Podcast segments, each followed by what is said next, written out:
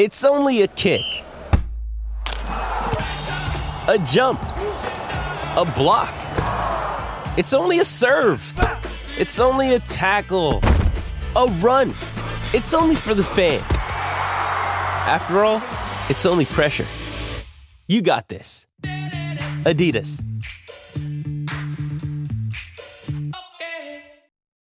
Why take one vacation with the family when you could take all of them? With Royal Caribbean, you don't just go to the beach. You visit a private island and race down the tallest water slide in North America. You don't just go for a road trip. You ATV and zip line through the jungle. You don't just go somewhere new. You rappel down waterfalls and discover ancient temples. Because this isn't just any vacation. This is all the vacations. Come seek the Royal Caribbean. Ships Registry Bahamas. When you need mealtime inspiration, it's worth shopping Kroger, where you'll find over 30,000 mouthwatering choices that excite your inner foodie. And no matter what tasty choice you make, you'll enjoy our everyday low prices, plus extra ways to save, like digital coupons worth over $600 each week. You can also save up to $1 off per gallon at the pump with fuel points. More savings and more inspiring flavors make shopping Kroger worth it every time. Kroger, fresh for everyone. Fuel restrictions apply.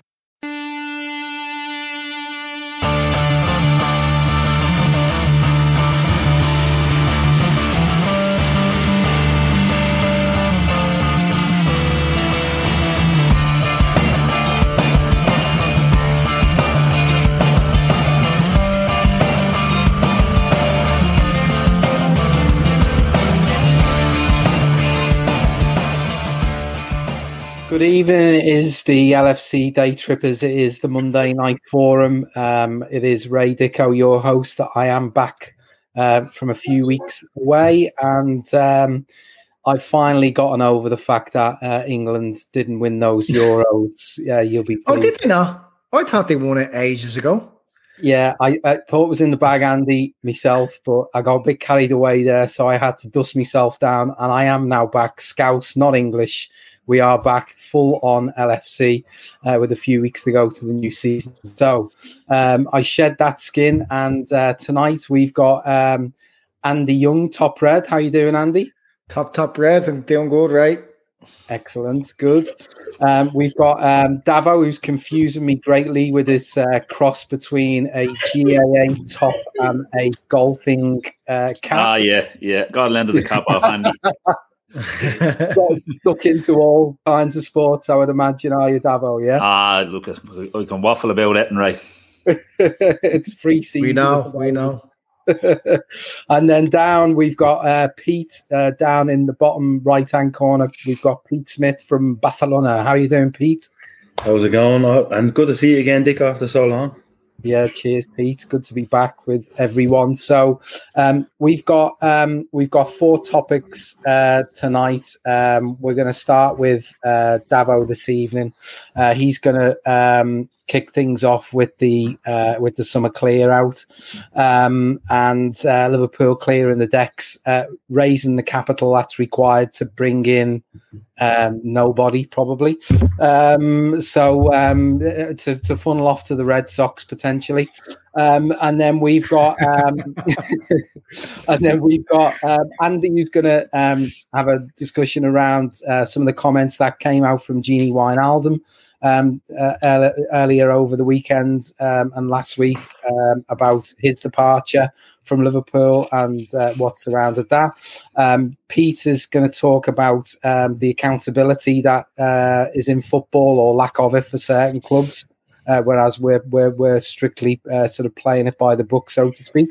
Um, and then I will wrap things up and have a general discussion about what I feel is going to be the um, the best season ever, potentially um, in some respects, uh, given um, other clubs' strength. And I, th- and I, think we've got plenty to, to go to war with, even if we don't make uh, too much of a splash in the transfer market for the rest of the season. So um, we will start with um, we'll start with Davo.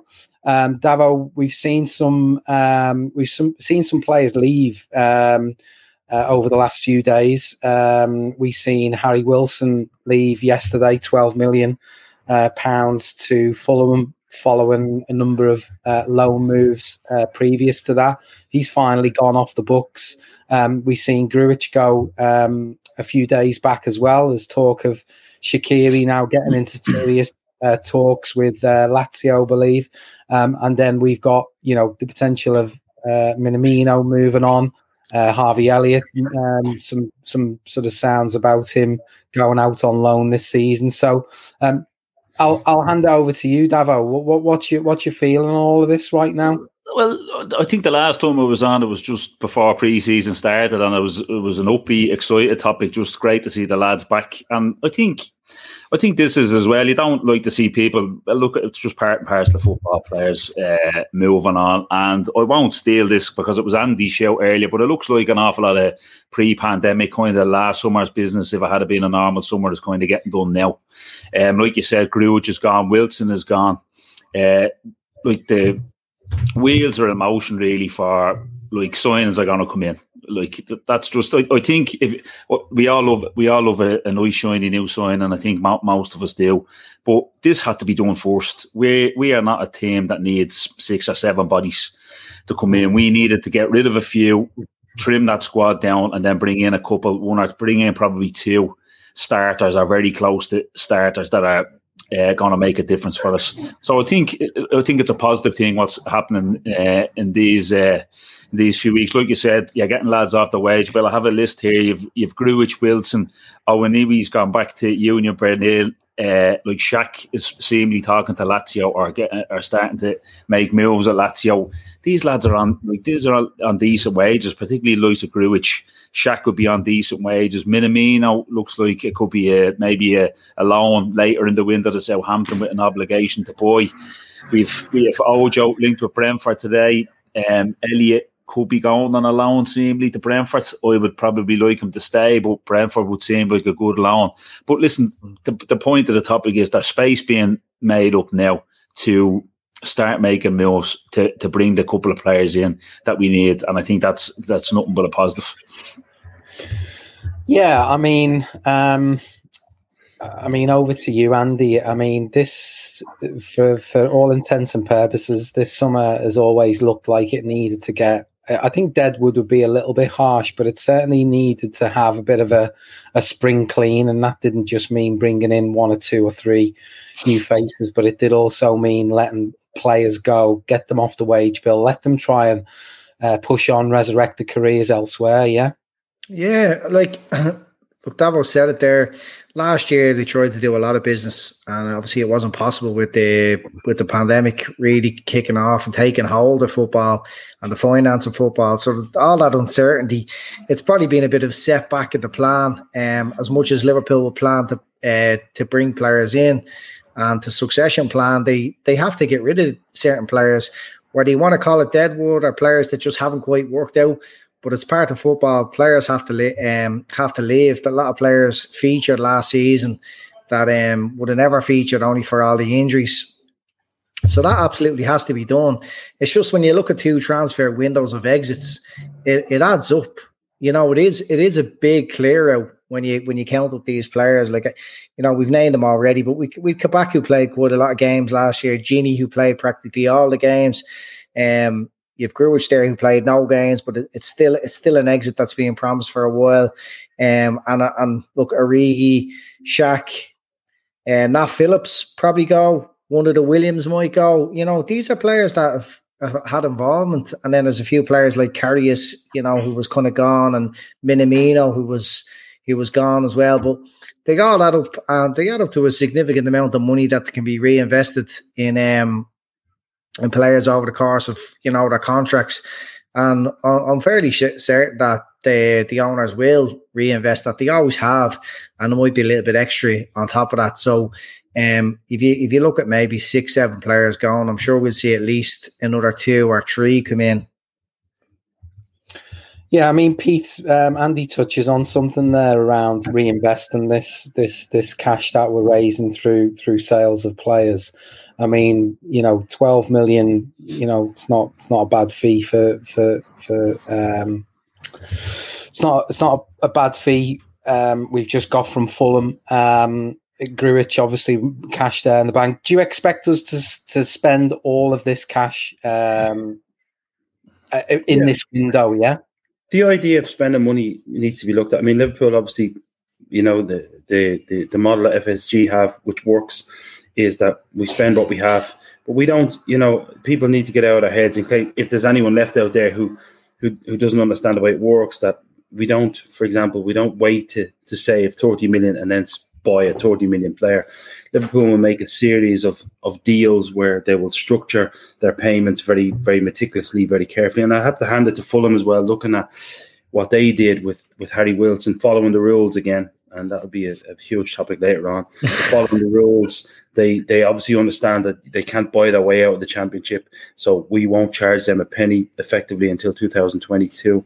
I think that's quite clever. But yeah, I think I agree with Andy that a lot of the deadwood, you know, that was postponed from being moved on from last year is now being kind of shifted on, and Liverpool will invest. Um, it, it's all about having that money to say, okay, we pay X amount up front, and we structure this deal over the next three or four seasons. That's the way Liverpool do business, and and I'll, we'll talk about it later on. I I love the way Edwards and FSG do their business. It's incentivized. It keeps it, it keeps clubs interested, and it puts real value on what you're trying to do out there in the market. Everything else, in my view, uh, destroys hunger. You know, you look at the deals being done, and you know, you, you you throw 50, 60, 70 million in one go for a player.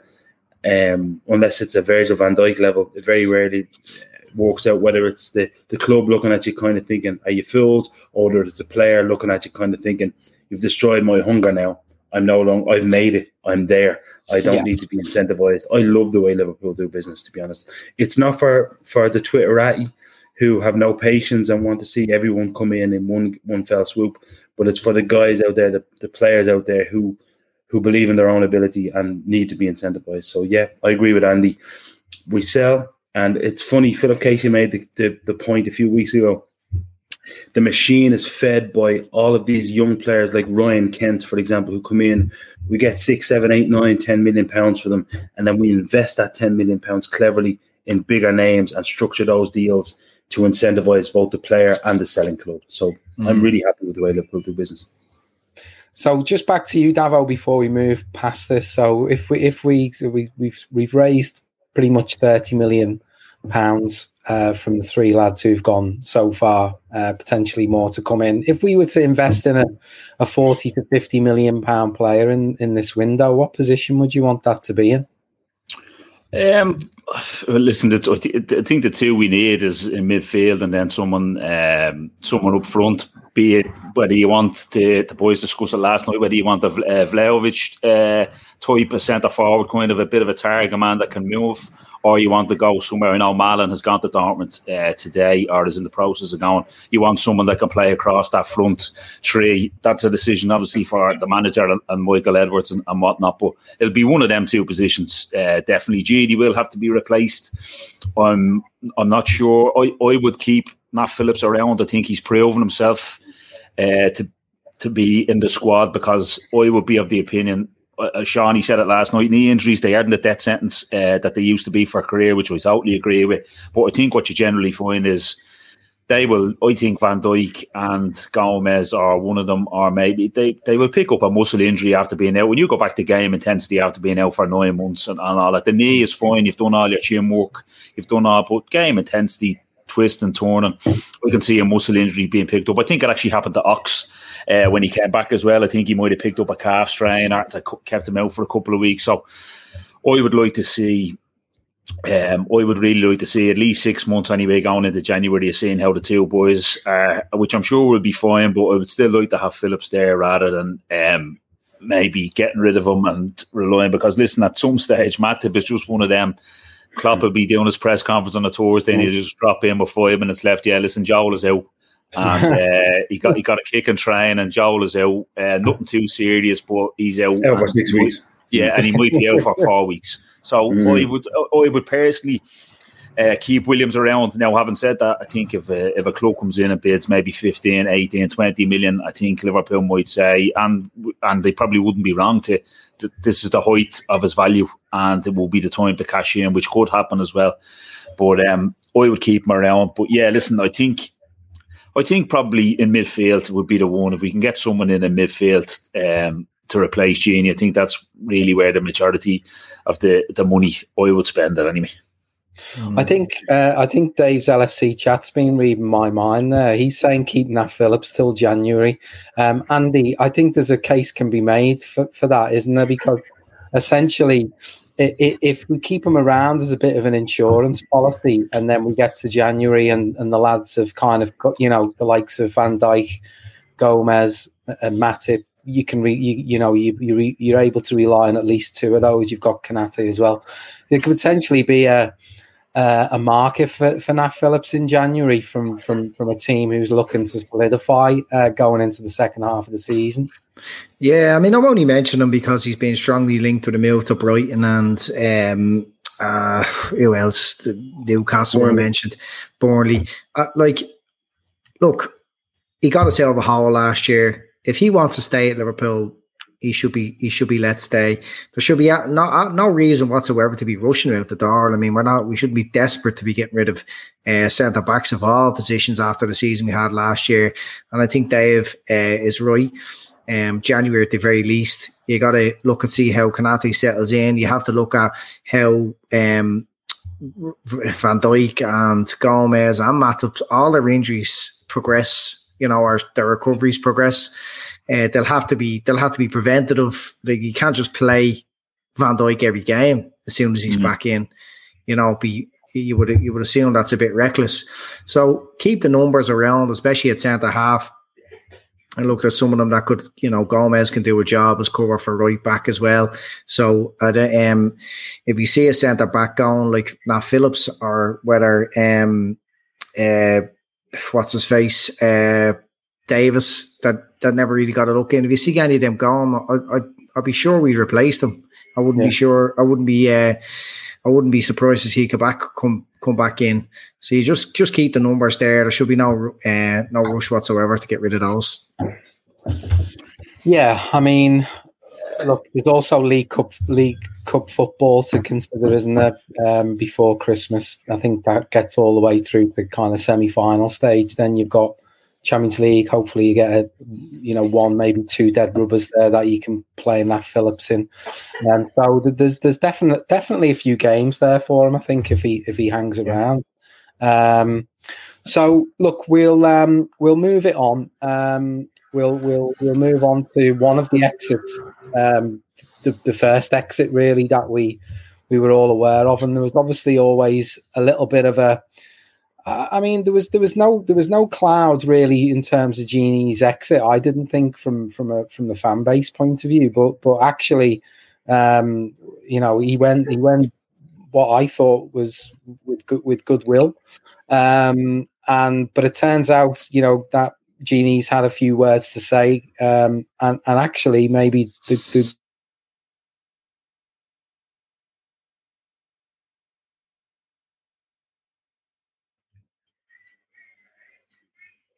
What's happened there? The bunker. I think we've lost we've lost the bunker and we've lost Shane. Well, not to go, not to here. it's interesting. He's getting onto he's getting onto Gini Wijnaldum. yeah, yeah. Will we wait till they will we wait till they get back, uh, or will we have a little, a little, chat amongst ourselves? Uh, let's have a look at some of the comments. um, We've obviously been banned from mentioning the, the name Gini Wijnaldum. Yeah. Well, here's our host back now, anyway. We'll get him back. He's jumping back in before I absolutely crucify him. What's going on? The Gremlins have you tonight, Ray. And Davo. and Davo. Yeah. yeah, Davo was, was pinged out. Very good. Right, so go on, on to you, Andy, around wine Wijnaldum, yeah? Hold on, me. There's the Davo fella back in now. Yeah, um, are we back? What happened there? We are back. Yeah, we're back. We're uh, sponsored by AIG and Ping. Um, yeah, look, um, I was off social media for most of the last four or five days. Was away a little bit, and um, so I was lucky avoid uh, that I avoided the reaction to this Gini story. But I did kind of catch some of the cynical reactions that are out there, um, and uh, you know, that it's just cover for demanding more money. Uh, you know, and Pearce's article today suggested that it it, um, it was more about the club digging their heels in than anything else. But look, for me, Gini's always been an honest player. Um, he gave everything and he spoke up openly when he when he needed to, when he felt he had to say something. Like the the Champions League semi final against Barca was one occasion where he was left out and after kind of winning the game for us, he, he was very sure to make sure he, you know, he said he was disappointed. So he's always been an honest player. So I'm trusting here. I, I think we own that. Um, like I just think that the fan behaviour has always been a pet hate of mine. Most people know, like ever since Lucas used to get dogs abuse. Um, I, I think even these days it's it's nothing compared to the reach and influence from the modern social media world. How players can get um, can can hear these voices of fans and, and the negativity as well. And like most people, part of me is saying, "Oh, come on." Don't be so precious. Like you get paid well enough, and I'm not aware if it ever escalated to anything really nasty like racism or death threats, that sort of territory. But even so, what what are so-called supporters doing directly tweeting players all this criticism and stick? Like, I, you know, see the type when Alan was get when Alan was getting slaughtered in his performances and the value of the team. He wasn't getting assists, he wasn't scoring goals, and we know as decent fans that that wasn't his role. Like no. he was never present for Klopp in that team, you know, and that and that was for following his orders and doing very well and playing that role effectively, just like Henderson used to take all that stick when he was kind of playing a deep role. And like, where do you think uh, he's being overly sensitive or? It's you know the reality of it is that these things are getting to players you know? Okay maybe just should switch off altogether get off social media but it, sh- it, shouldn't have to be that way you know? Your absolute minimum requirement as a supporter is to support. You know it's not too much to ask and what these dickheads are, are completely seem to be completely oblivious to the fact is that sort of behavior that they're going on with affects performances and in this case it, it's played a role in him not extending his contract you know, whether you want to believe or not. But I, trust him. I believe him. I do think it played a role. And people might laugh and think it's ridiculous. But the margins at this level are so fine. You don't need to be given your the opposition these competitive advantages by slaughtering your players and having any sort of messages going into their heads going into games because that's what these younger players are these the modern players are doing they're spending time on social media and some people are do get affected by negativity. You know, mm. they they don't they don't um, take aboard all the support that they're getting. So I I just think spending a day is hampering the potential to, to your own football team is is uh, is incredible and it needs to stop. And it's not the Liverpool way at all. I, I expect that from other other teams, but not Liverpool. We've always been a team that supported the players. And he said it himself when he's in the ground you never heard any of those sort of groans or or those shouts. And and look, we can talk about the divide, the locals and the game goers and and whatnot, but look, I give I give these people that are on social media that never go to the games some credit. Like they they're fans as well. They should be fans. They should be supporting the team. And an absolute minimum is not to be giving your fucking players shite like that and uh, and to factor in their decision making when it comes to extending the contract. He was offered a contract, right? Maybe it wasn't enough money, but it played a role in him leaving, and that's thanks to these dickheads on social media. Uh, so I'm disappointed that our own fans, people who consider themselves supporters, are that naive to think that what they're saying on social media doesn't have an effect. That needs to stop, especially for Liverpool. Yeah, I mean, Red Steve makes a makes a, a, a, good point there. If he thinks PSG doesn't have wankers on Twitter, he's a mug, and he's no mug. Uh, but that's but that's I mean that's no excuse. That's no excuse. Like I mean, maybe maybe he expects that from PSG fans, but he doesn't expect that from Liverpool fans. Maybe he's happy out. I'll go over there. I'll learn my last book. I'll ignore the fans. But the bond between Gini and Liverpool, and the bond between most players uh, and uh, the club is different than, than clubs like PSG. They're they're revolving door. It's just splash the cash. There's no relationship there. These players come into Liverpool, come into Melwood, or um, or the new training ground. They build up uh, rapport with the with the staff there. Everybody's one. Everybody's part of the, the same mission. So um, I don't really think it's a case where he's expecting that different from PSG. I just think he might be expected a bit more from Liverpool, and I certainly expect a bit more.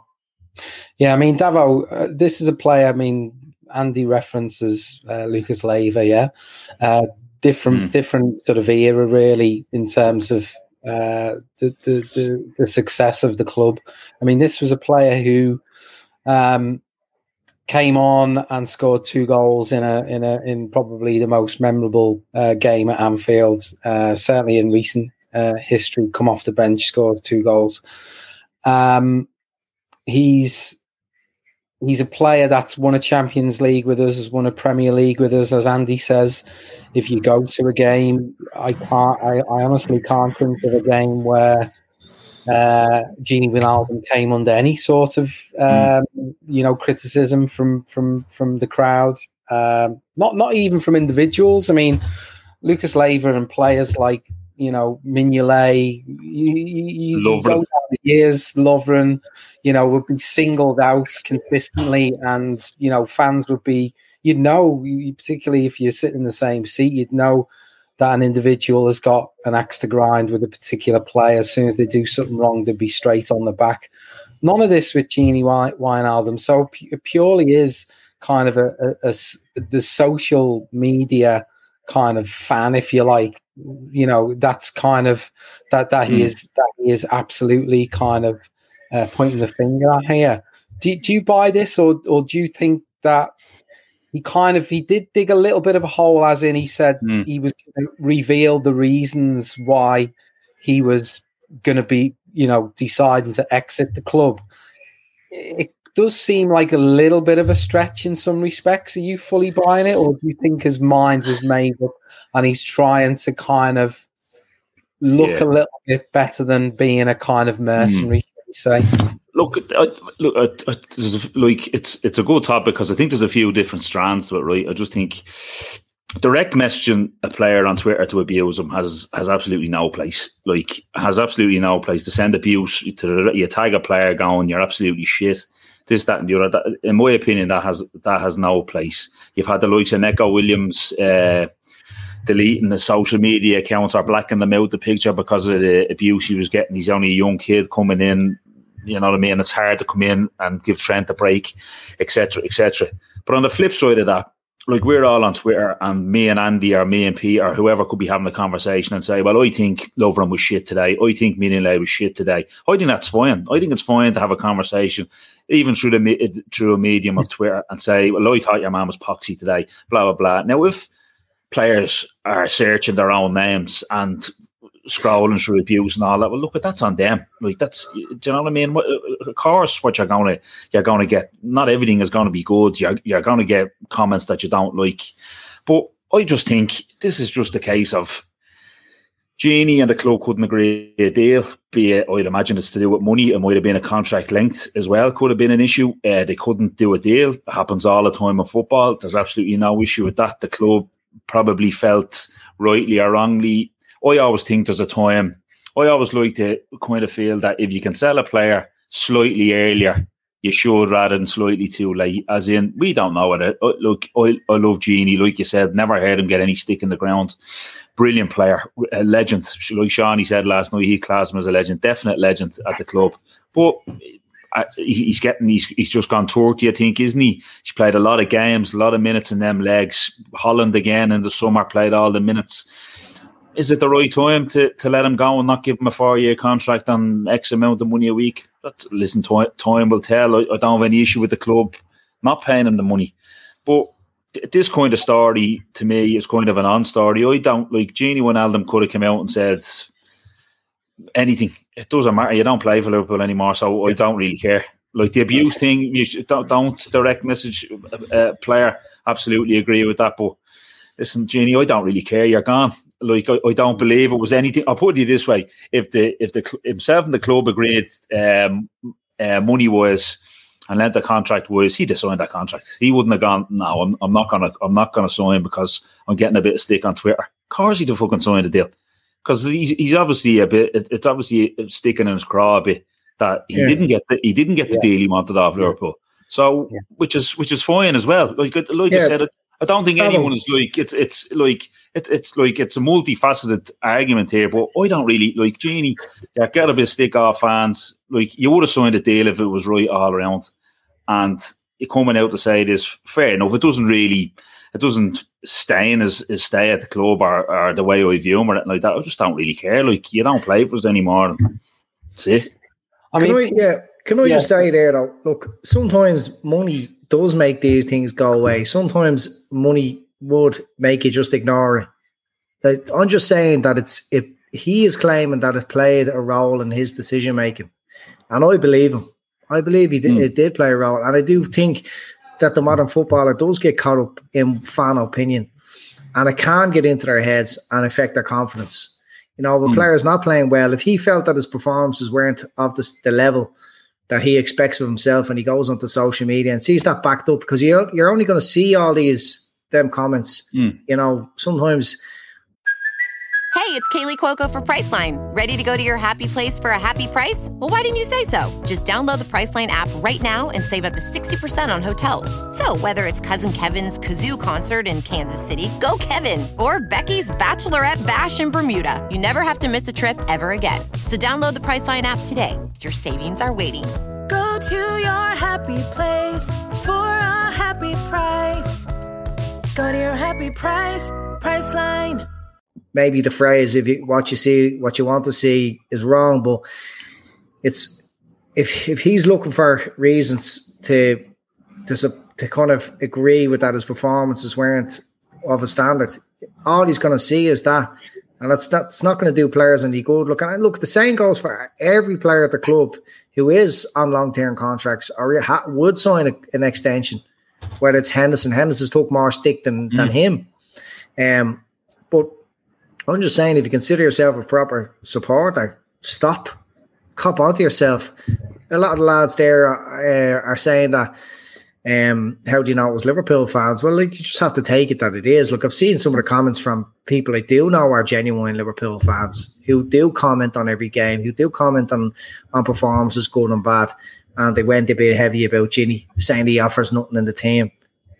You know what I mean? What, what's like, what's players? Go, what players going to? You're you're saying to me there about him checking his performances to see what. Like for me, he's been one of the most consistent performers we've we've we've had in the last couple of years. Look, I like you'd I'd rarely watch a game and go, "Jesus, Gini was shy." Rarely, like there is games where he doesn't hit the height, the heights, but he, I I've always found him to be a consistent performer for the club. Give him a, you, you'd struggle to get a beach ball off him in a phone box. You know what I mean? We all see that. You come in, the ball comes into him, toy areas, holds players off. Brilliant player. Yeah. So ah, listen, quality, absolute quality. But some fans couldn't see that for whatever reason. Maybe they just don't like that type of player. They want to see they want to see the Gini that plays for Holland, for instance, mm. that they expect more goals and assists and all that contributing. But but if if Wijnaldum had been played in a 10, I'm sure he would have done that for us too. Mm.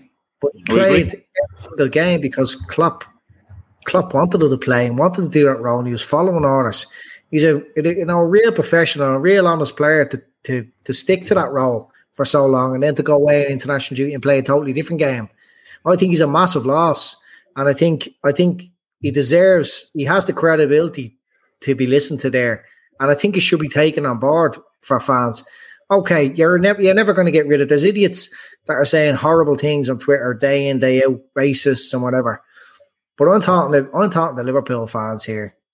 Cop fucking on. You know what I mean? If you want to give if you want to give your your the team you support a competitive advantage, and that's what it's all about at this level. Fine margins. You can lose leagues by a point or by goal difference. Don't be going onto Twitter and giving your players shit. Look, it's, it's look we can sit we sit on podcasts and we criticize players, but I like to think we do it in a measured way. You know what I mean? And we appraise players and uh, when credit give them credit where it's due, or or um, you know give a a critical analysis of a performance. But they this some of the behaviour of our own fans uh, seriously, it's not Liverpool. And that was a party political broadcast by the top party by Andy Young for the last five or six minutes. That was a good old rant, that Andy. You were absolutely flying there. Open the soapbox. he needs to be in. Uh, is it Hyde Park Corner? I think it is where there's the, the, most famous of uh, soapboxes. Um, so, Pete, I just want just to wrap this up. Um, uh, interested to hear your thoughts on the social media aspect, but also uh, as we kind of bridge into your topic, um, it is really about. Uh, I think some of this comes back to how the club runs, how the club is run by the owners, and I think we, you know, we're seeing this now with Jordan Henderson as well. Um, it's it, it, it you know when when players get to the 30s you know the, the, the club has obviously certain ways that they approach uh, contract negotiations, extension, yeah. renewals. Yeah. Surely. That, surely that was kind of at the front of all of this, and then everything sort of works sort of behind that. First of all, I want to say I'm a huge fan. I always have been of Gini Wijnaldum as a player. Now, from the beginning, I'll be honest, I when he was a Newcastle player, I didn't know what he did because I, I looked at him when we signed him and I thought, you know, this is a this is a winger who is not particularly skillful he seems to have a bit of energy and he seems to turn up when he wants to. I think Klopp did bring something out in him that a lot of a lot of people didn't think. So I'm a huge fan of what he brings. But I think what people always forget about Liverpool Football Club, and certainly about the way uh, FSG and the way Michael Edwards and to a certain extent Jurgen Klopp and the committee run things, they don't seem to make exceptions mm. for anyone in any circumstance, and that's borne out by the fact that there's still a huge cloud of uncertainty around what's going to happen with the captain. And I think we can we can all dress it up with semantics. My view would be that Gini Wijnaldum, Klopp recognizes, and I think he would have a particular soft spot for Gini Wijnaldum as a player, considering he helped to mold that player into what he is. And he would probably have spoken to him and said, "Listen, you're 29, you're nearly 30, but physiologically, you're probably you know, like Henrik Larsson was 24, 25. So I'm going to have a good chat with the organization and make sure that we get what you want. And he was probably met with, well, no, Jurgen, we all agreed that we would do things the way they're going to be done, and we're not going to break it for anyone. And by the way, he wants as much money as Mohamed Salah. Hmm. So that was probably an on-start. I think Gini Wijnaldum feels betrayed. I won't say by Jurgen Klopp because that's not true, but he probably feels betrayed by what he may have been promised. And in order to vent, because I think he made a statement a few weeks ago saying, I'm going to come out and I'm going to make a statement and watch this. And then probably sat down and have a thought, had a think about it and thought to himself, okay, I'll go in another direction. Because the statement, to be honest with the weekend, was fucking childish, unless it was related to uh, to to uh, to racism. That's where I draw the line. If Gini Wijnaldum wants to talk about receiving racist abuse, but let me tell you, when a fan of a football club or when a supporter of a football club is dissatisfied with a player's performance. Now, don't get me wrong, they're not experts. They don't know the game. And I agree with Andy's point in just because you're not making goals and assists, it doesn't make, mean that you're not, you know, contributing to the game. There's a lot of naivety. But people, you cannot tell people that they're not, they're not entitled to to to communicate their frustrations at any player. And it's not just if it was solely at Gini Wijnaldum, I would accept that point but we've seen everybody receive it. However, and I listened to everything that you guys have to say, and I understand getting behind everyone, but the value of real cheering a player and really cheering on a player is that it's genuine. You know, if you're going to tell every player that he's fucking world class, there comes to a, it comes a stage when you know your your your support that player is worthless because you say that to all the players just because I'm wearing a red fucking jersey. Pardon my language, because this annoys me. I have to say part of being an elite sportsman is understanding that you're professional. 150,000 euros a week. Okay? 150,000 euros a week. Now, I'm not saying that entitles anyone to give you abuse, but it certainly entitles people to their opinion. So, if Gini made the statement that I don't, I wasn't feeling the love, sorry for you. Don't get me wrong, I loved him real football supporters loved him. Like the guys in our form, we saw the value, the endless energy. You know what he did the night in Barcelona was nothing short of miraculous, and for that alone, he's an absolute legend. I agree with Sean. But you know, unless you're coming out and saying that I was abused and it was over the top, it was about my family, it was about the color of my skin, then you've got my sympathies. But don't waste that that thing. However, moving on to the other side of things, I do believe that to be honest with you, his frustrations. He's 30 years of age and he deserves, he's a professional top of his game, captain of his country in the in the absence of Virgil van Dijk. So deserves that final big payoff that he probably expected. And by the way, that Jordan Henderson expects. Don't make no mistake. Jordan Henderson expects that final big pay day of the final contract and is disappointed not to get it. But I would prefer personally, me, and I'm not speaking for anyone in the forum, I would prefer someone to say, listen, I'm a pro. I've got to feed my family. I don't want my grandchildren to have to work. So there's a, an offer on the table from Qatar, from Paris, from other clubs of in excess of 230 grand basic. On a good week, I can make 290 grand. Why should I turn that down? I prefer somebody to say that than turn around and say, no, I know he didn't link the two, but the, he knew that the inference was there. So I prefer somebody to say, pay me than, you know, say I wasn't feeling the love. Not feeling the love is absolute bullshit because real supporters, and let me tell you, he would have been aware of the support he was getting from real football supporters, would have been telling him every week, oh, you know, the, the work you do on and off the ball is superb. So he knows. He knows how, that he's valued. Don't talk to me about not feeling valued. There'll always be that lunatic fringe that will criticize you because they don't like you. That's a reality of, of regardless. Even Leo Messi gets that shit. You're not tall enough. In even Mohamed, sport, even Mohamed Salah gets it. Yeah, um, listen, Mohamed Salah gets it worse than anyone. And that's a good point, to be honest. And unjust of Mohamed Salah is is unquestionable, but gets questioned every day. However, I'm not buying the whole, you know, show me the love bullshit. Take that show me the love to Paris in front of nobody, you know, in that fake organization within that fake league. Listen, I'm sorry that Gini Wijnaldum is not going to be part of it. A very versatile player, an excellent player, and a big miss for Liverpool. I'm more disappointed as a supporter of Liverpool Football Club that we don't seem to have a clear plan to replace him, and that mm. people are talking about replacing him from within the squad. We will not. Well, I think I, I think he was I think he was replaced by Thiago last year.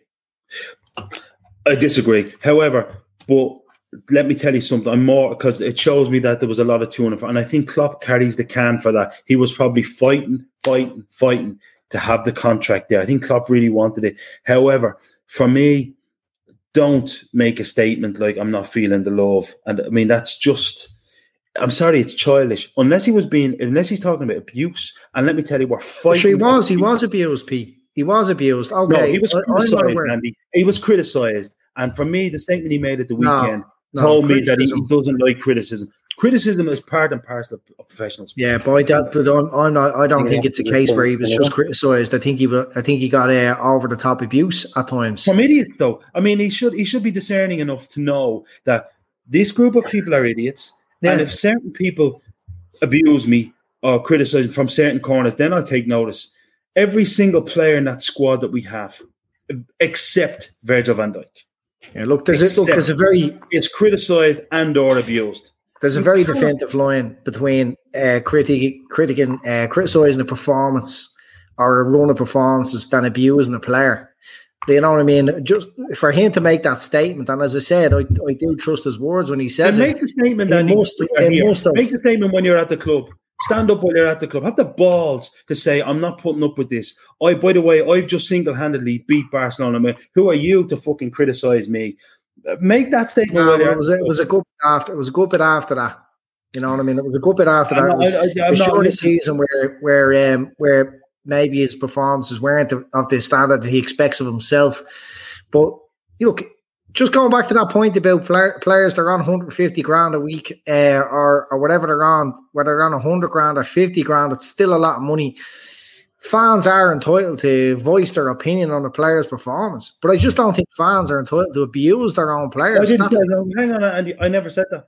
I, let's make a distinction here. Yeah, I, my point is, my point is about abuse. We sit here and criticize players. I don't think there's a, I don't think there's a problem with that. Players will cr- criticize themselves, but I'm talking about abuse. And he was abused by fans. No, more than Mohamed Salah. More than Mohamed Salah? No, no. More than no, more than no, more than no. anybody else? No, but this isn't. But the point is, it more shouldn't be happening to any of our players. Jordan Henderson receives abuse like I've never. I said seen. that. I said that. Pete. Jordan Henderson gets more than than any of them. I'm, right? I'm Jordan Henderson gets more than any of them. But I'm not. I'm not seeing a point, Andy, where it's above and beyond anybody that's there. Say it while you're there. I've listen. If you don't like the abuse, as Well, I'd player, like to see. I'd like to see some of the other players step up now. I'd like to see Henderson say, "Yeah," like, and Henderson is a, is the type of fella who will stand up and say to to, to put a message out there that the fan, the players don't need that shit. They don't need. You know, okay. They probably Yeah, feel if they no, do I say it, they probably I feel if they do that. say it that they're being a bit precious, they're getting paid a lot of money. They probably they probably would think that they're they're uh, they're looking to be exempt from all sort of criticism. But I'm talking about abuse, P. Stop abusing your fucking own players on, on social media. No, no, it's not doing listen, any good. I agree with you. I agree with you there. And I'm not agree saying with you. Listen, I'm not saying it's with you there. and, and it's not about it's not about me, me, me, about Gini Wijnaldum. It's about all the players. The Mm. only time I'd ever go take the social media to abuse a player if they weren't putting it in for the shirt. And we've been lucky the last few years that we've had players that have come in and gave it all. The whole Yeah. fucking squad there Listen, deserves to be there I'll be- I'll based honest on their with you, I'm based on their efforts. When it, when it But there was a time yeah, there was a it comes to time- abuse, nobody should abuse Yeah. anyone who does something far beyond uh, that you could ever dream of having the ability to do. Yeah, Abuse and, and there's no mercy. Wijnaldum and Gini Wijnaldum gave everything for Liverpool. You know what I mean? He didn't deserve any abuse from fans. No, no, no. That's, listen, I'm gonna, I'm gonna, I'm gonna step in because Red Steve's asked me if anything, anything else is on tonight. Poor, poor Diego. I, I, I thought, you know, I thought Andy made a good recovery from a, a, a Conor McGregor style kind of broken leg there when Pete started launching into his side of the argument. So fair, fair play for. Ah, yeah. Listen, uh, you know me. I always listen. I always listen. And look, it's prompted a super chat as well from Steve Thomas. So look, you're getting paid for all of this. No one should ever take comments or abuse on social media seriously. People Well, would that's- say to your face, it's not real. Treat it No, the bullshit it is. I mean, Yeah, that's I- wrong though. That's wrong. it- Look, it- we've, it- we've got it- people. I think it's easy. I think it's easy to say that if if if you if you've never been, and I've never, thankfully, been um, on the receiving end. I, I I think Steve, in fairness, I think if you probably were in a position where you were getting constant abuse of any any kind um, on, on social media, and didn't even have to be on social media. It could be you know in in in in the real world, so to speak. I think that would take its toll um, on, on anyone that it was persistently directed at. We can all take the odd bit of criticism. I'm sure we've all got uh, deg- degrees of thick skin, but for someone to be consistently abused on any level, I think it is just it's, it's it, it is wrong. And I and I get both sides. I get both sides of the argument, lads. But we'll move it on. We'll go on to uh, and Pete. Um, we're, we're on to your we're on to your topic. Hopefully, Andy will completely strip this one down. But we're on to football. Um, we're we're on to the accountability in football, and I know that you've been keeping a keen eye on. Um, you know Manchester City because I know um, it doesn't sit right with you um, how they operate as a football club. We talk about how we're operating as a football club, um, and, and we do it in, in one particular way. Man City Yeah. is a completely different kettle of fish. Yeah, Yeah, let's be honest. I mean, look at. I- just think in, to frame this, you know, uh, look at the amount of. I mean, Shane would back me up on this. The amount of Egypts you get, and the amount of people that you'll get who criticise are criticising Liverpool. I've been very, very impatient with Liverpool for not spending millions and millions over the last few days, like you know, like other clubs are. By the way, the other clubs that are spending their money, you know, the Varane deal in in in particular, to use an example, that's to try and catch up with where we are now. But that's we won't even talk about that. I think Liverpool's ve- run very deliberately and very very stringently and uh, you know uh, very strictly. And we've seen a lot of the benefit over the last certainly the last four or five years certainly the last three years. However i received and this all comes from the fact that i as you know as you guys know you're in the, the whatsapp group. I received a, a copy of a court injunction. Uh, i think i got it around the 25th or 26th of april concerning manchester city uh, from a journalist friend of mine in the uk um, who i won't name. Um, saying that this is listen, this is real. That Man City are in court with the with the FA and the Premier League uh, to try and put a super injunction on this. And I was kind of laughed out of the group. Oh, it's just a fake. It's just this. But then I got it. I got a message. I sent it to another friend of mine, a journalist friend of mine in the UK, and he sent me a message back saying, "Can you send me a clearer copy of this document, and that, that's when I started to think. And I, I got onto Phil and said, "Listen, I think this has legs." Anyway, it transpired in the end that the the injunction was very, very real, and it, I, I think we've all witnessed what's been going on over the last few days. So effectively, where UEFA failed, I mean, we've we've always talked within here, and Andy, you are the probably the biggest advocate of saying that UEFA as an organisation aren't fit for purpose, and you're absolutely right because they don't know their own rules. But one organisation that seems to understand their own rules is the Premier League, and they don't seem to be bound by, shall we say, the time constraints that UEFA are, are, are bound by. Um, and I think the thing that interests me the most when I looked at when I looked at somebody yeah, when I looked at somebody evidence, um, I looked at the fact that uh, Simon Pearce, who is an Australian PR executive and sits has a seat, interestingly, on the Manchester Manchester City board. And basically, he's a PR consultant who's charged with. I don't like using the term whitewash because it sounds discriminatory, discriminatory, but he's been paid to, shall we say, cast uh, those um, the owners of Manchester City in a favourable light, shall we say, in the Western world. And he's, to all intents and purposes, he's doing a very, very good job. But a number of emails obviously had surfaced from Mr. Pearce where he was uh, challenged on the fact that Manchester City would like to uh, report their financial uh, income and their financial health in a more healthy way. To which he responded, and I don't know if anyone knows the the ins and outs of this, but he responded. Basically, was asked if he could make a three million. First of all, if he could make a three million sponsorship look like closer to twenty three million. And his response in, a, in within the chain of email is yes, of course we can do what we like, and the short the short the shortfall in finance will be made up by uh, by the owners. So a number of these um, emails have come to light. Now this is off the back of Manchester United's FA Cup win, and then their subsequent couple of Premier League wins. So I think what what what what kind of made me choose this topic is I know that it's very very frustrating for Liverpool fans out there to wait and wait and wait and wait. But you must remember, there's two things I'd like to point out before we get into what's going on at Manchester City with the Premier League. I mean, first of all, when any player, any agent out there worth worth his salt, because it's Christmas, it's Christmas Eve now for agents out there. When any player wants to inflate his client, any agent wants to inflate his client's worth out there, he links them to Liverpool. So that should tell you enough because Liverpool play their cards close to their chest.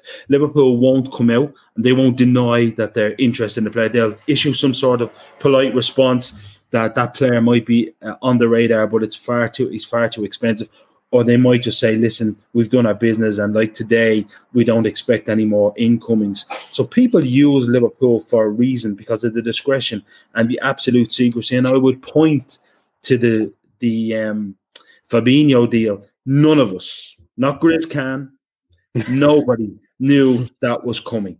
It was very much, oh, he's this is a guy that's been on Manchester United's radar for two and a half years and by the way, he just signed, not signing, he signed for Liverpool. That's the way Liverpool do business.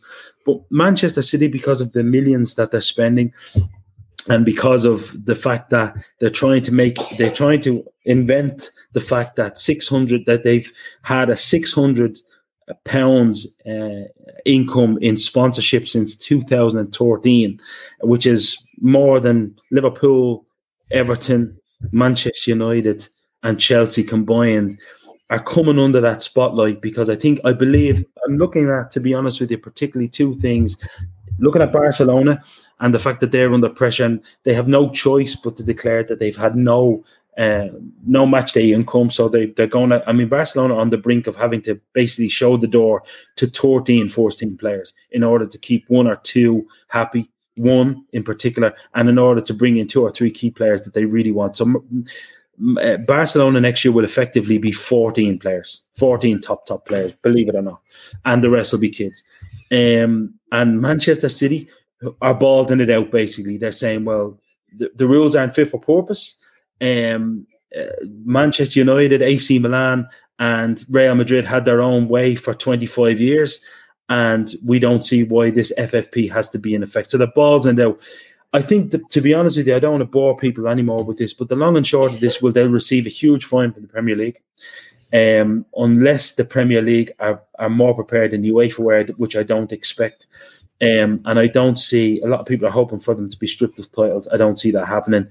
Um, and I think even a lot of their balls out fans are kind of laughing. The whole Simon Pearce thing, uh, their PR consultant who sits on the board, when he issued that statement and said on the email, "We do what we want," sure they use that as a chant.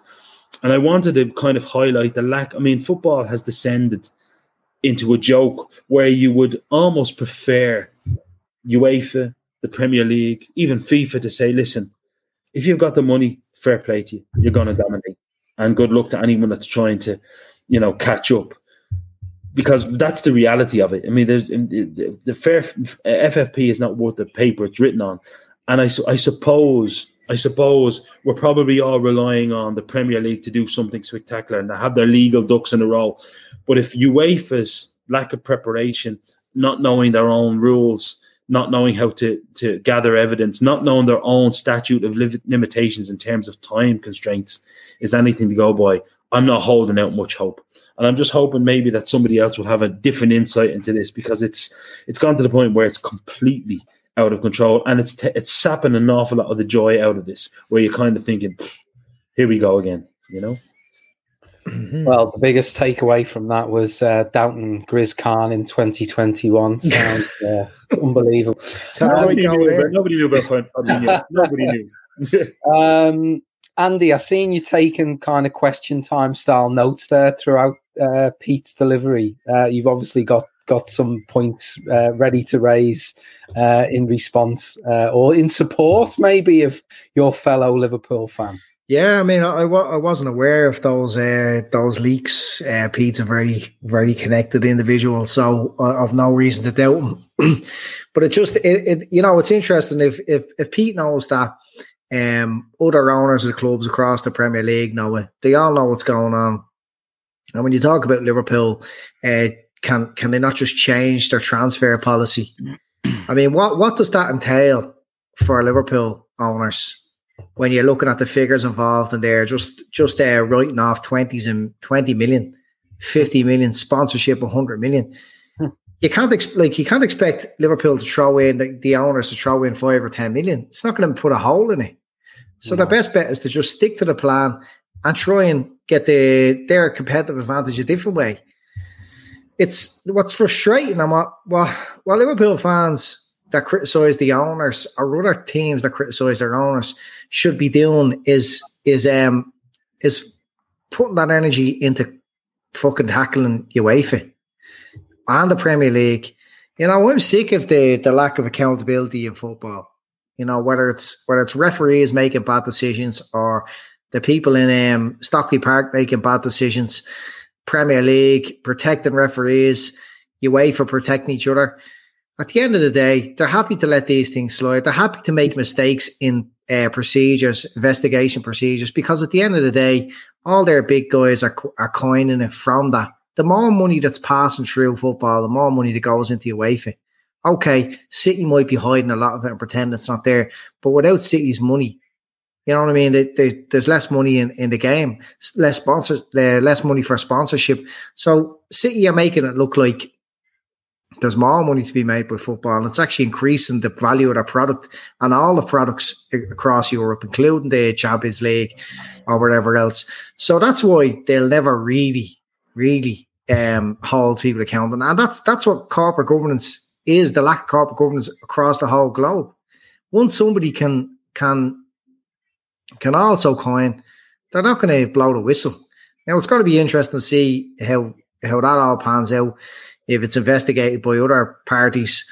Um, but it, it really, it really is the um, it, it really is the downfall in in football fans or or the owners of clubs' energy. Let's start. Let's start. You know, really putting a microscope on these clubs who are taking absolute piss. I mean, Antico, um, Antico makes the point. Rangers and Juve got relegated for financial doping. It was different though. With Rangers, with Rangers, they set up they set up an offshore uh, salary system where they were paying guys like, for example, Tore Andre Flo. They were paying in, in, a time when normal players were on six, seven, eight grand. They were paying guys that came fifty five grand offshore and not declaring it. It was it was a, that was completely off the scale, completely off the scale. I mean, what Ju- Rangers- Ju- Juve was referee. That was Calciopoli. That wasn't. yeah, I mean, there was that there was to there, was a, a chief executive, exactly a chief executive of Juventus. Actually, he was a very very good player. I can't remember his name, but he tried, he tried to commit suicide over that. It was really that was coercion and a lot of criminal. Yeah, activity. that was uh, that was Pessotto, I think, and it uh, was it was. Yeah, that was Moggi, the referee, and favourable, getting favourable referees. It wasn't even match fixing, as what people, a lot of people think. It was more just uh, dicking it to get favourable referees that they liked.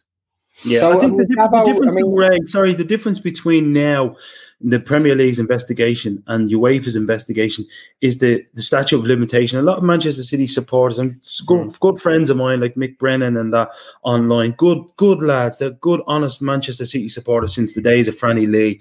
You know, these guys as well want to see the truth. And the difference is that they don't have the same restraints at the Premier League. UEFA, you know, for some reason UEFA have, have time constraints. So they can actually look at, you know, what what has happened without without any fear of of any kind of statute statute of, of limitations. I would be more kind of hopeful that there would be some level of accountability. Manchester City supporters, you know, some of the Twitterati will tell you we were exonerated, which is not a, an exact truth. The, No, the, the a lot of the evidence was inadmissible. So by by qualification of that, they were exonerated of, of wrongdoing. But it was acknowledged that they had withheld the evidence long enough in order to make the evidence inadmissible, which is an absolute madness in itself. The Premier League won't have that problem. And they've had, they will have the smoking guns and they have the time on their side. So it'll be very, very interesting seeing what they actually do. But I mean, plenty of comments coming in around the fact that Davo, this ultimately probably ends up playing out to to no more than a fine. I mean, no one seems to really want to bring you know City to to to task over this, do they? No, no. Listen, I, I, don't, these kind of things are are great for journalists to get um, the the headlines and to get the stories out, and they're and they're they're absolutely articles that should be written, etc. But for the like the boys said, for the governing bodies and for the governance involved, that they want this gone as quick as possible. They don't want they don't want to get dragged down and dragged down and dragged down. They just want to get something, find them guilty of something, get them a fine, get it swept under the carpet, and and um and let's just get, get back to uh, uh, the less headaches, the better. That's that's. I don't know. I don't know. I think the Premier League. If you look at the the the the judge's findings when he actually rejected the the gagging order, he he said that justice, in the interest of justice, needing to be seen to be done. I think that heaps. Although the Premier League are gunning for Manchester City, it might actually heap pressure on the judicial system to actually you know, form some sort of accountability where they have to be seen. I mean, we we're all aware that Manchester City will sign a check for 30, 40 million, even in the final. Why take one vacation with the family when you could take all of them?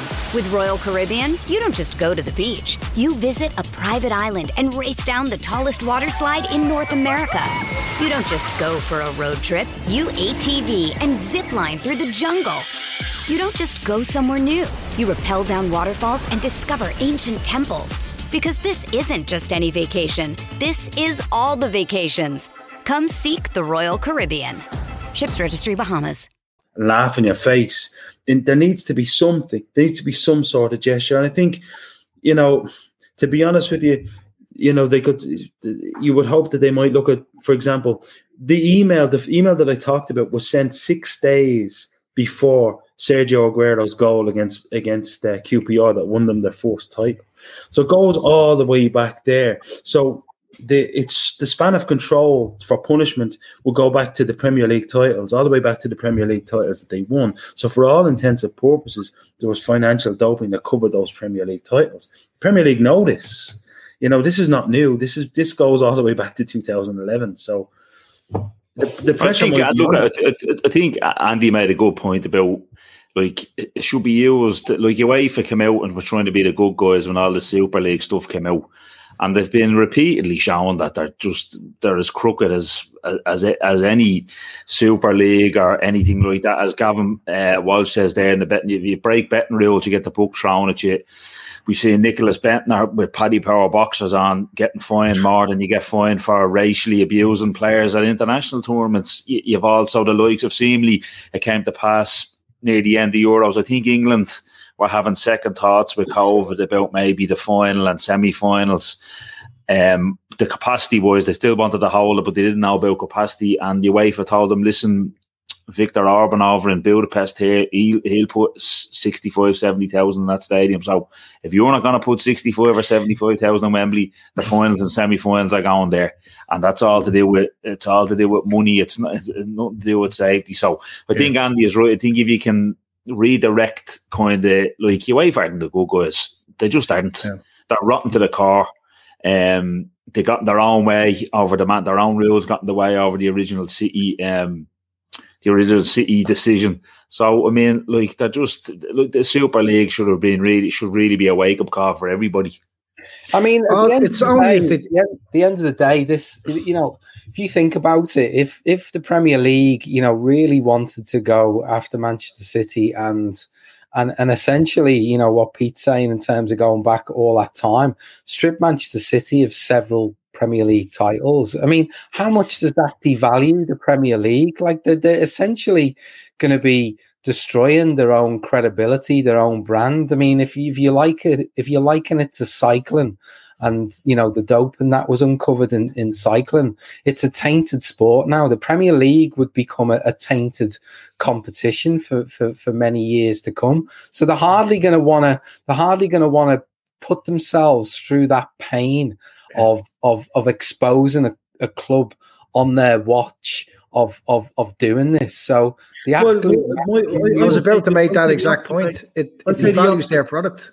Yeah. but I would say the opposite, Ray. They have the opportunity to tidy it up. I mean, for example, if you look at Project Longbow, which is another project on top of the the the the inflation of the sponsorship deals to the tune of 127 million euros back then they were they set up Manchester City set up a shell company to buy the image rights of their own players of their own players under and, and it was all legal and legit at the time under the terms of employment of those players but uh, the, but the money the money of course came from from uh, from Abu Dhabi so it was a complete it, it's a complete cycle of corruption.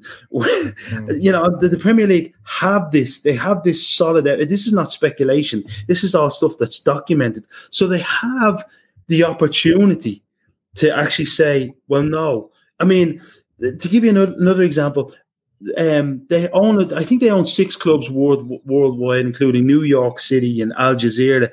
Um, Al, uh, I think it's Al Jazira club they own they when Man, when Roberto Mancini was in charge of Manchester City, he was paid by Fr- Sheikh Mansour to advise off the books with uh, with Al Jazira. I mean, complete just we. This is the way they operate in within their own with their own companies. All of the sponsorship deals that came into Manchester City that were worth in reality two, three million, that were inflated up to ten times that amount, are all cousins, friends, and associates mm. of Sheikh Mansour. I mean, mm. this is the but way they're gonna they they they box clever. They know they know it's always going to be seen as speculation. The only time the Premier League will ever do what you're saying, Pete, and use that opportunity is if they're backed into a corner and they've mm. got no other choice. Otherwise, mm. they're going to just try and protect the value of the Premier League. Mm. And the last thing they want to see is, is like like the Serie A when it took a hit when they all the match fixing was going on. This is just as bad. You know what I mm. mean? It's under their watch. They're the ones that should have been uh, controlling all this, and they failed to do so. All because they know that if they if they took City apart, it, devalues the Premier League. And it's the richest league in the, in the world at the moment. Well, I, and they'd be afraid of their bollocks. I don't know about the value, Andy, because Manchester City's pulling power is money. It's not a, anything to do with a fan base. I'll, I'll give you an example. If you were to do this to Manchester United, that'd be a massive problem because Manchester United are a worldwide, globally recognized brand. Glow, where it would be a massive. It's like Lance Armstrong. What, what happened to Lance Armstrong? You look at cycling and you go, "Who's the open? Who's not now?" Do I really even want to watch this? If that was, yeah. but with Manchester City, it's like taking Middlesbrough and putting them to the top of the top of the tree. You know, it's you're not going to Ah, damage for a fan, for a I fan, think it is. Jacob, For you're a not, fan, you're, it is. hang on, but Not you're not going to damage. You're not going to damage the brand of football by I- putting I- Manchester City in a place. I Let's don't be think honest. They, I don't think you miss Man. I don't think you would miss Man City as such. They're not the brand, but you would. As a you would, you would. You would.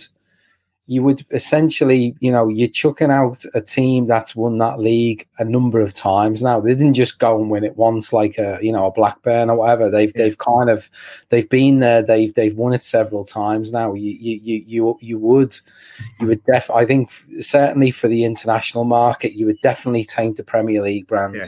Look Yeah, at the slice, just- look at slice of cake yeah. they have, the trophies they've won domestically, uh, the money that they bring into the Premier League, the money that they take out of Premier League.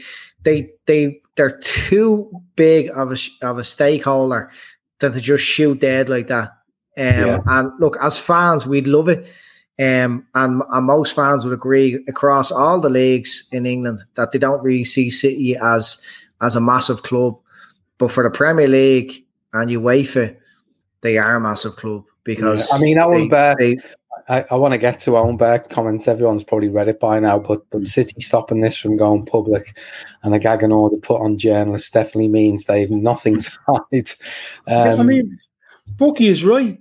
I mean, it's this is a smoking gun, and let's be honest with you, it's like they, they've got. It's clever what they've done. They've gone into Manchester, the great Manchester area. They've bought a lot of the. I don't know if you're familiar with the area, but they've bought up an, an awful lot of the area. You know, kind of.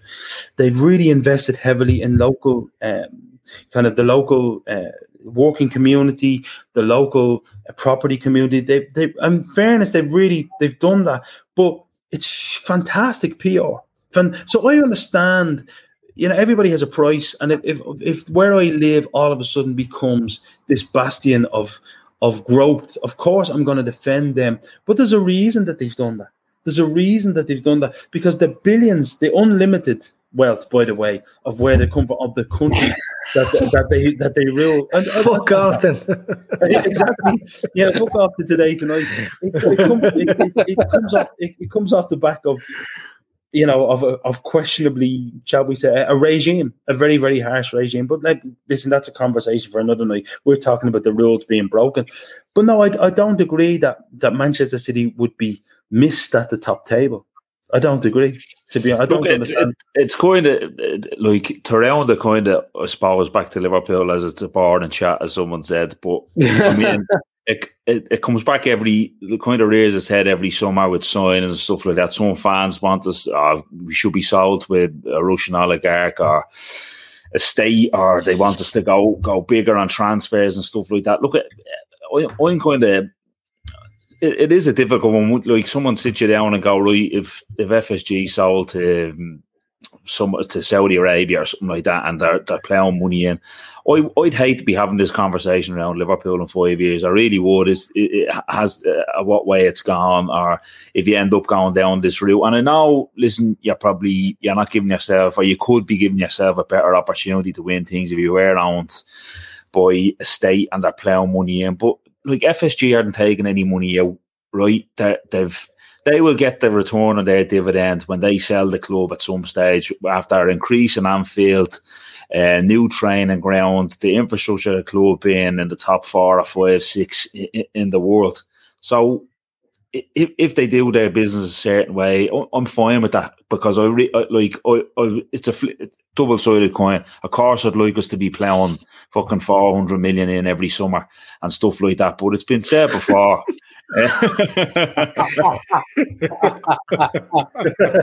well, we got a few comments tonight about Davos G, uh, but that's the best, I think. The, Yeah, the one, two that- that- that, that that is quality. But yeah, look, I would I would hate to be I had I'd hate to be having this conversation around Liverpool. Like it, we we've we've got good owners. Yeah, look, Yeah. but the, could the Great purse strings be opened a little bit more, possibly? But Listen. listen, Andy. Andy, can I ask you a question?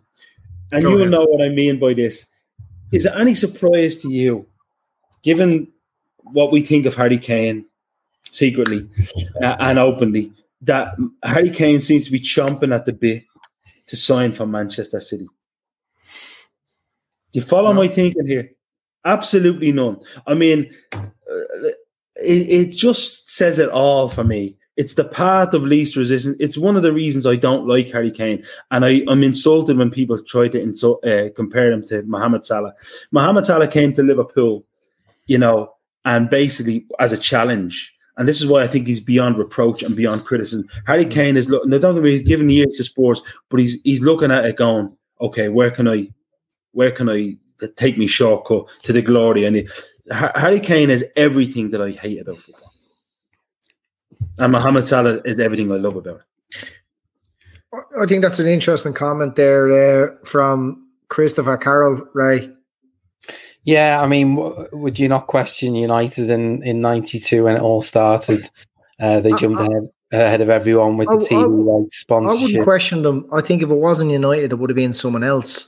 Yeah. And I think uh, as much as we hate the the Mancs, they they were the ones that that uh, had the the um the vision and the balls and the foresight to go ahead and use their brand, you know. And we stood still under the Moores at the time, and we were bigger than them. We were way bigger than them back then. I mean, we were coming out of the eighties by dominating everything Europe.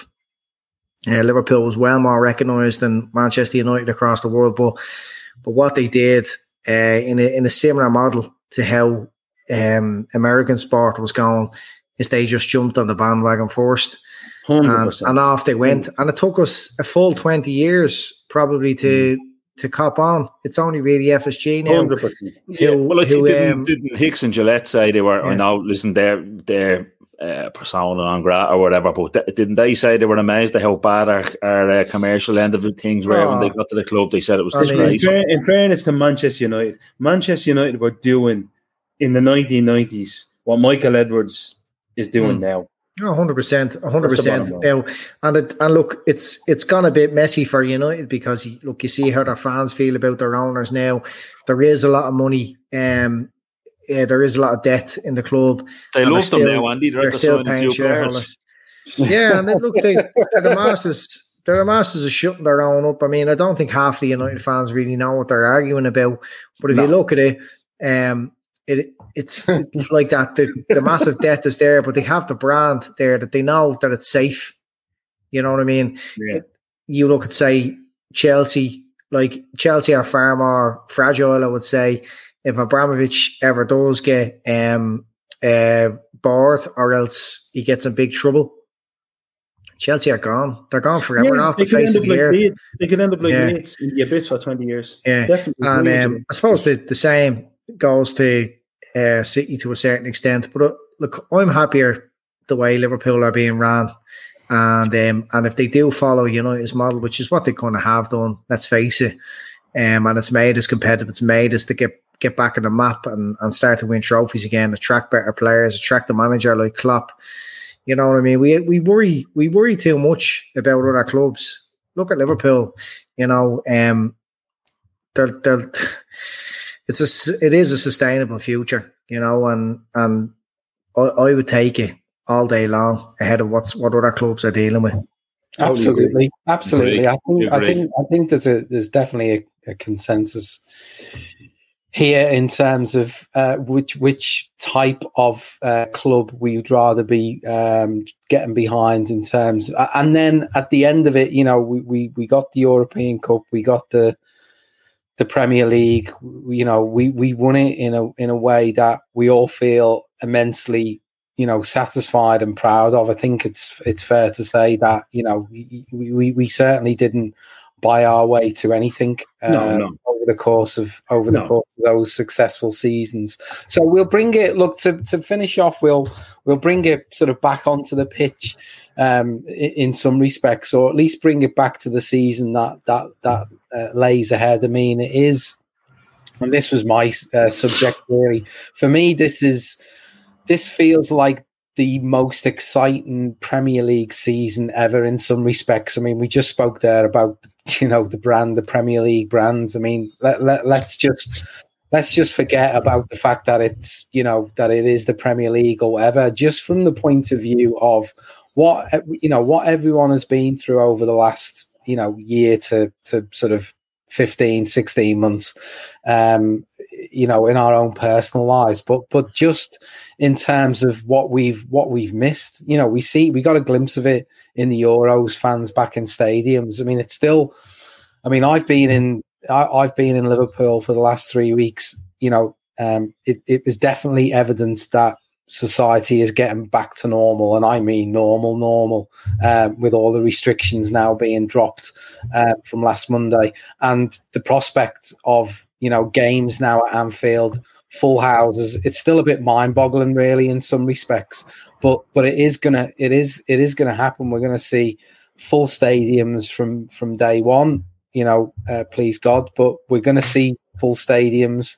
We're, we're we're now in a situation where you know, ourselves, Liverpool, we've got so many players coming back next season. Um, you know, we we we lost out so much in terms of injury last season. We got all these players coming back. You know, few few new players added to the mix. You know, we've got the European champions in the league in Chelsea.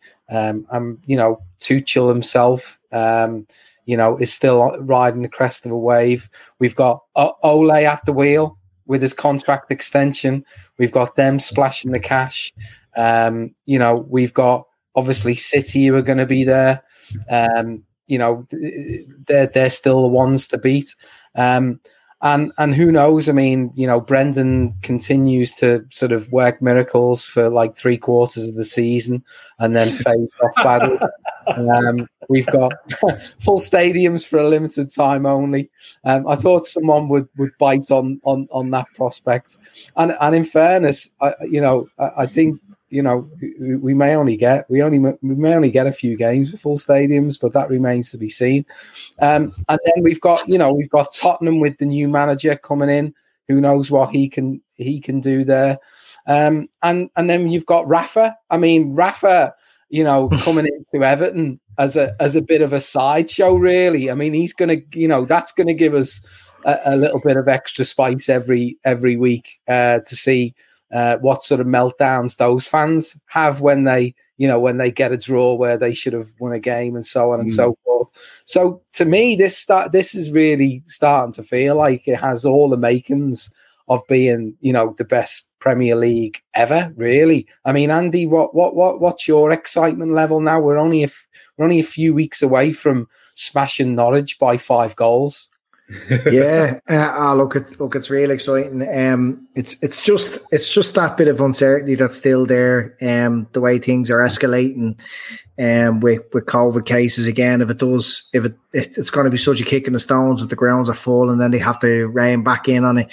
But look, if it goes to plan, and we get out of all of this now, and and the ground is full again, players are back, we start winning games. It's, it's going to give the whole. It's just going to give the whole fucking a lot of us a lift. Like it's just going to be to sit down and watch a game and and not have to listen to fake uh, crowd noise. The guy was even f- still felt a bit negative going into the Euros. Didn't really watch too many of the group games. I kind of felt like maybe this this thing might get suspended. You know, the Olympics was barely going ahead, um, but if if things go as you really set it up there, Ray, Sky don't even need to do one of those special ads because um, what we've all had to endure for the last year or so, year and a half, um, th- this, this is going to be unbelievable. The players will feel it, um, the fans are going to feel it, and it's just like not have to like watch. Could we just bored to death with football where there was games on all the time. I just can't wait to to be watching a game on a on a, a three o'clock on a Saturday and looking there's other results coming in as well and and that sort of normality and to be able to have a point in a pub watching a game or after a game to get over to them. Now it's going to be great. Um, as long as it all goes goes to plan. Yeah, dead right. I think it's going to be one of the best. Um, it, it's it's like a after such a big reset. Um, we we we recognise how many of the little things are so important. You know, you never would have you never would have imagined in your wildest dreams of losing what we've had in the last year and a half. And uh, if, if Liverpool can get off to a good start, um, winning the league next year um, would be just incredible. Like to not be able to celebrate the last one, like Liverpool will literally just fucking blow up. It would be fucking mad. And I, I really do fancy us going into this season. I think it's, I said last season, I really feared the empty ground. I think we're, we're the team that is most affected by, uh, by an empty Anfield. And look, not only did we lose our unbeaten run, like we lost six in a row or something. That Mm. just doesn't happen on Anfield with a full ground. I can't fucking wait. It wouldn't, it wouldn't. It wouldn't have happened. I mean, Davo. I mean, I was excited last week going round Aldi without a mask on. I mean, you know, that's that's where that's where I'm at. You know what I mean? I can't even mm. imagine going into a full Anfield. You know, sixty thousand in a few weeks' time. I'm not going to be lucky enough to. But but can you imagine the excitement of being at that first game? Oh, look, think uh, Andy kind of hit the nail on the head, and I think we're all going to be similar, as in crowds getting back and the fans and the players kind of reuniting after being like, which has been like, what has it been like? It's been 15 months, hasn't it? 16 months since since crowds, probably uh, longer, obviously, with the uh, break in the seasons. But listen, like the one thing I'm looking forward to, and I hope they do it, and I don't give two fucks if we get slagged, like we got slagged when Klopp got the lads to do a bow in front of the Kop after the West Brom two all draw. I hope the players bring the Premier League trophy out and parade to the fans. I really, I really do. I really, I really fucking do. Fuck it. We like C- City are going to do it. They won it last year, right? No fans in, in, in the in the ground. We won it the year before. No fans in the ground. I, I, I honestly, Jesus, I hope they do it, and I hope we get slagged and everything about it. But I don't give a fuck. The, the fans that the, the fans like yourself, right, are we uh, going week in, week out, and all. Like they deserve that, and I'd love to be sitting there watching it. To be quite honest with you, and I mean that. I genuinely mean that. I don't give a fuck about getting canned or anything like that. I swear to God, that like we waited thirty years. I don't give a shit. That like we had to wait one more to, to, to show it to the uh, that like that trophy has never been paraded Hmm. at Anfield. Yeah. Right, fair No. enough. It's it's a year later than you would have been doing it, but it still should be paraded, in my opinion. I mean, there is a there is a replica in in the ground. Believe it or not, there is. You know, you can still. You know, it, it can be whipped out the cabinet. Mm. Like, I mean, uh, even if it wasn't like officially done, like you know, if someone just decided to go up there and just whip it out and off the cuff, you know, you know, Mm. I he's got my he or she's got my support to do that right now. You know what I mean? Just do it. Um, I mean, I'm excited the prospect of even going to the pub for the first the first game against Norwich and being out with some of the lads. I mean, you know, we've not been able to do that. Even you know, uh, just just just socialize with with our with our mates and watch it and watch a game on the telly. I mean, the whole thing about now getting back to a proper football program. You know, three o'clock kickoffs on Saturday and, and, and not having every game televised. You know, I, I think I think you know that that again is just a sense of normality sort of thing. I mean, Pete, um, you know, I, I think I heard a, a, couple of weeks ago that we were we were down as I think third favourites to win to win the league this season, third or fourth favourites to win the league this season. I mean, where where do you where do you see us rank? You know, realistically in terms I- of to be honest with you, I, I- I'm always more um, optimistic when everybody writes us off. It's you know, it's when we're at, at our best, when the weight of expectation is off our shoulders. People are putting Chelsea ahead of us, obviously putting Manchester City ahead of us. They'll probably put Manchester United ahead of us now that they've signed a player that Real Madrid have been trying for four years to get rid of. To be honest, um, and that's a, that's a fact. Um, they might even put Arsenal ahead of us. The more they do that, the better. Liverpool will quietly go about their business, welcoming back the best defender the Premier League has ever seen, and uh, and adding some more steel to it. So I fancy, to be honest, I think it, it'll be business as usual. It'll be a battle with Manchester City, um, and unless they recruit effectively, which I haven't seen yet so far. To be honest, they've given Fernandinho Dino a new contract. You know, people treat Manchester City's rumors like Grealish and Kane, uh, you know, as if they haven't really signed anyone of note. So. I, fa- I fancy it to be honest. I do fancy it. It's for me. It's about the, the new lads coming back and keeping, you know, getting Mane back to what Mane is capable of, getting the crowd back through the door, which is a player for us. And you know, I'm not a big fan of making huge changes. I think Wayne Wijnaldum has to be replaced, but not a fan of making huge, especially with Liverpool. You don't really need to let everybody spend fortunes trying to catch up with where we actually are, which is effectively what they're doing. But good luck to them. You know, I mean, Andy, righting the wrongs of last season is going to be one motivation. Second motivation really should be the fact that we won that league and it wasn't able to be paraded uh, in front of the fans. So by winning the league, you know, this season, it would almost be like winning it for the first time in in 32 years, essentially. I mean, it, it, it, do, do you think? Do you think that Klopp has got the ammunition there to make these lads win this league again? Yeah, absolutely. Look, um, Liverpool have come back after finishing runners up in the Premier League and win the, the league after, so we can do that again. And the, when we did win it, they weren't able to enjoy it. You know what I mean? It was an extended season and they were straight back into football. Everything that kind of could go wrong went wrong with those horrific injuries, the timing of them, um, having no fans. Like those those players will want this. You know what I mean? Klopp, he's the ultimate when it comes to motivation and leadership. The incentive to parade that trophy around will be like winning it again. Yeah, they got to celebrate together that time in the hotel. They were all jumping around the the the veranda. What's it going to be like going around Liverpool? It will be like the first time winning in in long. It's going to it'll feel like that for the city as well.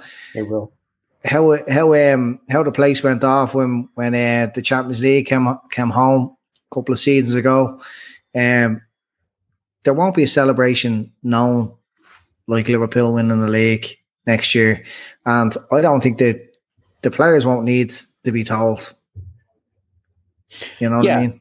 Yeah, I mean, I, am gonna I'm gonna finish up. But we're just past the hour and a half mark. I'm gonna finish up, lads, by you know coming out with one of the questions. Uh, I think it was Kevin Ball who asked the question, and it's an interesting one because Shawnee uh, Lawson has been putting into the chat on a consistent basis that he would prefer the Champions League this season. And it's a good, you know, it's a good question mm. given the choice Champions League or, or Premier League. Um, Andy, what, what would be what would be yours if you were if you were told we're going to win one of those next season? Oh, it's it's the Premier League, like because we just we the last Champions League we won, we got to parade it around the city, and we got to celebrate it properly. We didn't get to uh, to celebrate that league properly. I would have took the Champions League last season because it was again it was an unusual uh, season and you knew you weren't going to get to celebrate it properly. But this year with fans back and hopefully we don't going to have any any more setbacks to do with the pandemic. Hopefully by next May things are hundred percent normal again. Um, so it's actually it's a no brainer for me. I wouldn't even consider it, it okay. It's a wouldn't be a bad uh, second prize if they if they didn't win the league. But uh, the league all over, and like someone said in the comments there, to go level with United, we have to do that. we have to do it soon. Yeah. Klopp won't be around forever. Yeah. You know, you don't know who Klopp's successor will be. You can't tell the future of football. But um, I think now is the time for Liverpool to to take advantage of the fact that they are we are so lucky to have Klopp at the moment, and uh, one Premier League won't be enough we have to celebrate at least once of one of those in front of the fans. Yeah, just as importantly, Ole won't be around forever as well, and I'll I'll take Klopp over Ole any day of the week. Um, Davo, are you on board with that Premier League over the Champions League? Yeah, I think so. Now, listen, it's it's uh, the Champions League wouldn't be a consolation prize you know either if we ended up winning it. You know what I mean? But I do. Oh, if, it meant, if, it if it meant beating Man City in the final, I think I'd yeah. take the Champions um, League. But I yeah, I would have for the reasons Andy said. Um, it'd be it'd be nice to get level. Um, we think we do need to win another league. Like Klopp isn't going to be around for ages, but yeah, I think listen, to, like you're the best team over 38 games against some some big clubs like the Europe, as you alluded to, right? The European champions are in our, our Chelsea, and then obviously City as well. So, um, yeah, listen, I think I would I would probably just just prefer the league. Yeah.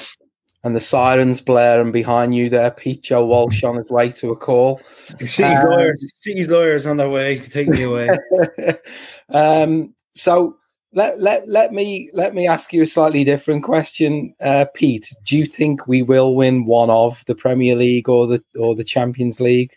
Yeah, Or do you I think I, I think if we continue the the policy that we have towards the other two cups, the the domestic cups, which is to not pay them any kind of reverence or respect at all, I think we'll go out guns blazing. We need to beef up um, squad options. I expect them to bring in more first team uh, ready players, probably be, be, be before the end of the window.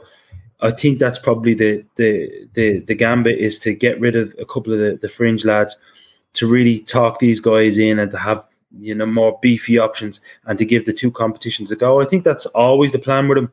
You know, you know, throw the kids into those two cups, and as much as it winds us up during the season, I kind of look looking at other teams having a good time, and we, we get nostalgic um, about the, particularly the FA Cup. I think it's sensible go for those two competitions as far as you can. I can. I, th- I think Andy is right. If we have a good, good, solid start, which is always Liverpool, if we get a good, solid start, the first eight to ten games, I can really see us, you know, going all the way with the lads that are back. You know, I don't see why not. To be honest, as long as the goals flow. Yeah, I, I think the other thing I'm I'm going to make a prediction of my own now. I think Rafa wins a trophy this season. Just throw that out there.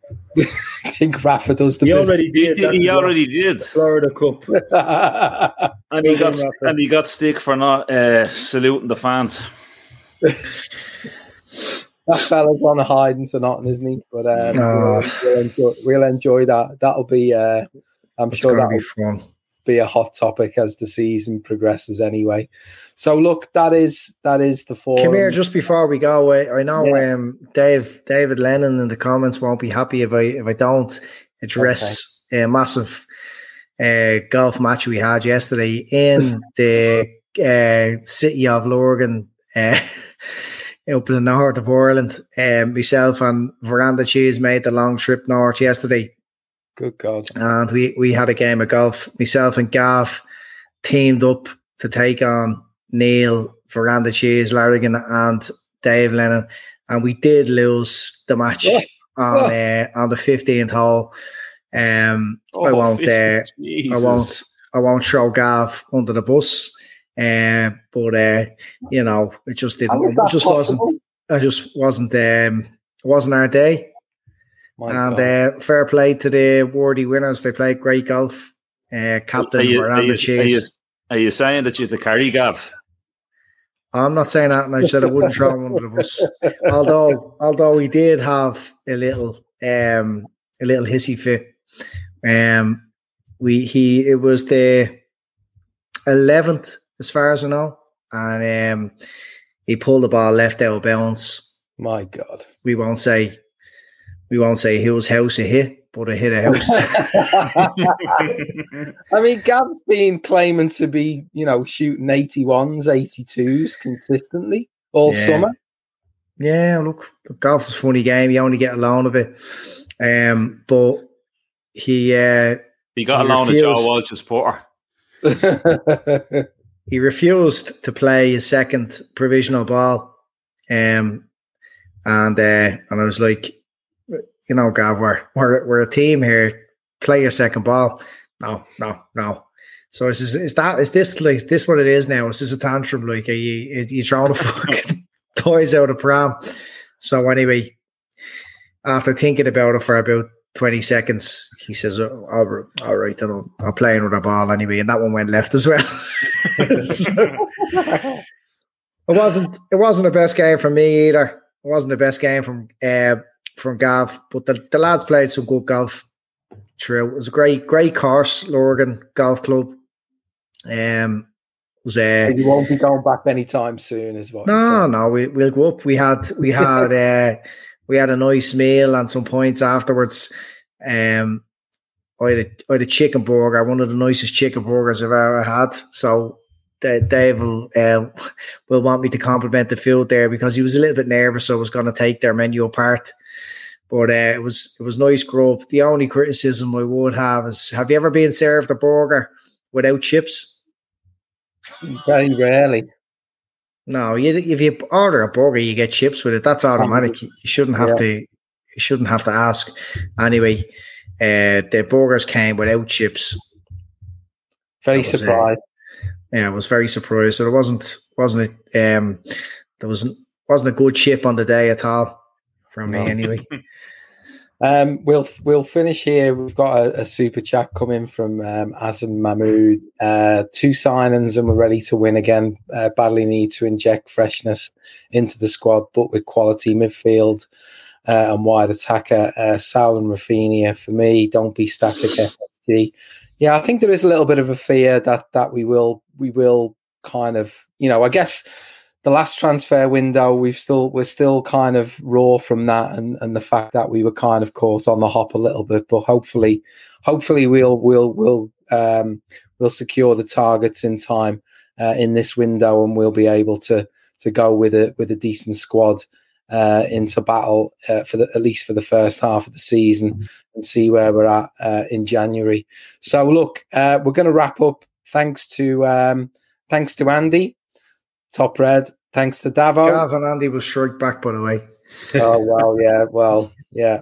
Will remains to be seen. Thanks to Davo for his uh, for his endorsements. Thanks to Yeah. Pete um, for his uh, legal uh, input, and um, and, and thanks to the um, thanks to to most of all thanks to the people in the chat. I mean, I, I'm going to call out a few people because there's some regulars in here, but Red Yeah. Steve, Owen Burke, Laura Mohammed Duffy, Mohammed Jaggi. uh, Mohammed Jaggi. David Lannon.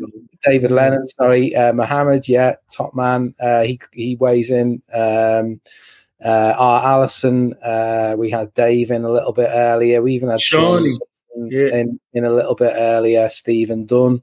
Um, look, we really value, uh, and and and also mentioned the last minute winner podcast as well. Uh, Kevin Ball, look, and Dicko. We we, we we this this podcast is what it is. I I, dip in and out of um, some of these uh, podcasts as a viewer. It is it is what it is because of these people who consistently turn up on a nightly basis.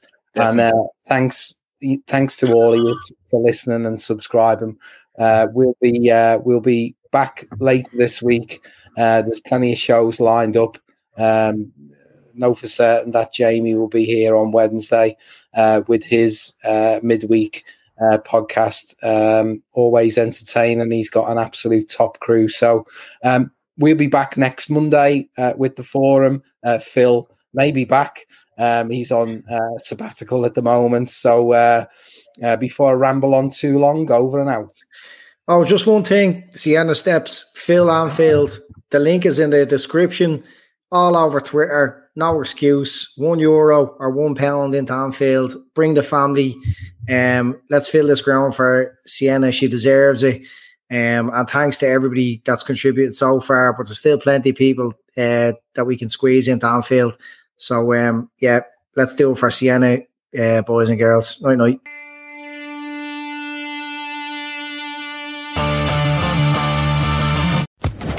Social Podcast Network.